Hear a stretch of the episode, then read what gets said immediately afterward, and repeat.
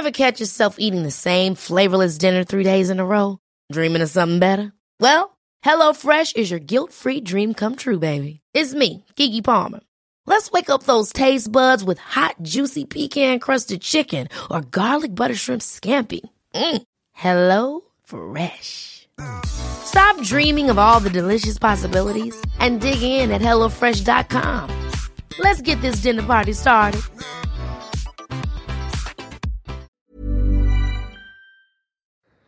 Today's podcast can't happen as planned, and here's why.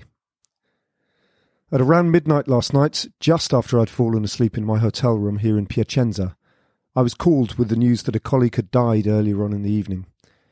It was, and is, impossible news to assimilate. Not one of us who knew him and worked with him would have suspected that this were possible, and yet here it is. Here we are.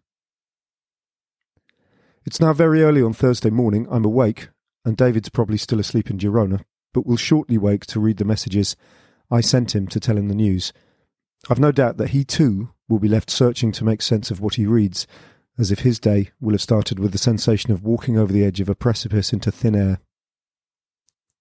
Ordinarily, these words might not be something that I would choose to publish. The very act of writing them, now and speaking them, feels like a delicate process. His life and its sudden absence perhaps have no place on this rented platform.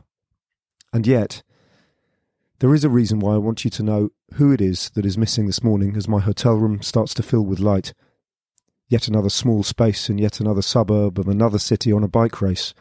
The reason I'm here at all is because of him, and the reason that many of you might be listening to this recording is actually due to the man who's just died. Steve Docherty was the director and producer of ITV's Tour de France coverage. But those simple job titles are inadequate to describe the true position he occupied at the heart of perhaps the most long standing and enduring production in all of British television. Put simply, he was its keystone, sitting stoically at the centre of a precarious project which was, and will forever continue to be in all likelihood, consistently close to collapse, yet somehow not just enduring, but evolving. At the tour, Steve would sit in a truck for day after day in neatly pressed clothing at his mixing desk, surrounded by a bank of monitors, keeping an eye on absolutely everything all the time.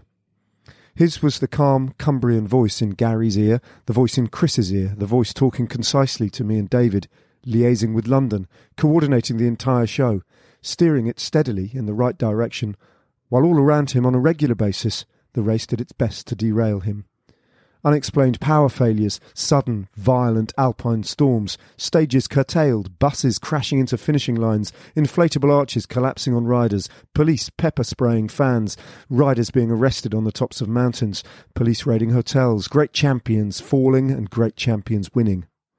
His voice was the still point at the centre of it all. Down the years, we had clashed. On my first tour in 2003, we fell out on a semi daily basis. We all did from time to time with Steve, for whom there was never really much of a byway or a highway, only ever a my way. But his way would prove with annoying frequency, more often than not, to be the right way. He was stubborn, he could be autocratic. His ability to spot the tiniest mistake in the maelstrom of all the information generated by the race minute by minute, to pick up an anomaly or spot a pixelated detail amid the chaos of a sprint was phenomenal. Steve adored the Tour de France. He was a hugely respected director across all sports, having worked at the Grand National, the snooker from the Crucible, live rugby and football, and any number of other high profile events. But it was to the Tour that he would always return. He never said it out loud, but he loved it and he lived it. The slow processions, the furious attacks, the cascading descents, the whole journey around France, a country he had crisscrossed every summer of his life for well over thirty years. He would have loved yesterday's stage of the Giro. I hope he was able to watch some of it. Steve's life at the tour stretched right back to the 1980s and the inception of Channel 4's coverage.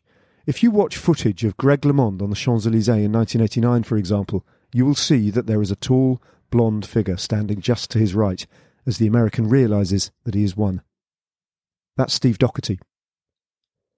And ever since then, if you've been watching either Channel 4 or subsequently ITV's coverage of the tour, through the Indurain years, the Boardman era, across the carnage of Armstrong, the rise of Cavendish, the serial British wins, and extending into the wildly exciting drama of recent editions, that's Steve Docherty.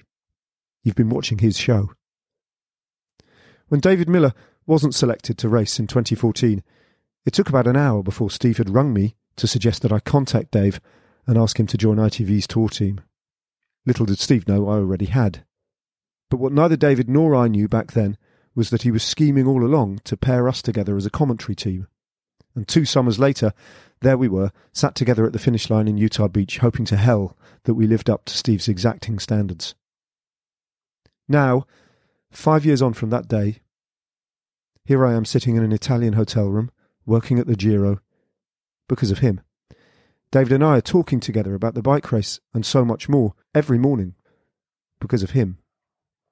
You're listening to this podcast and how he probably hated its rogue tendency to simply float facts because of him.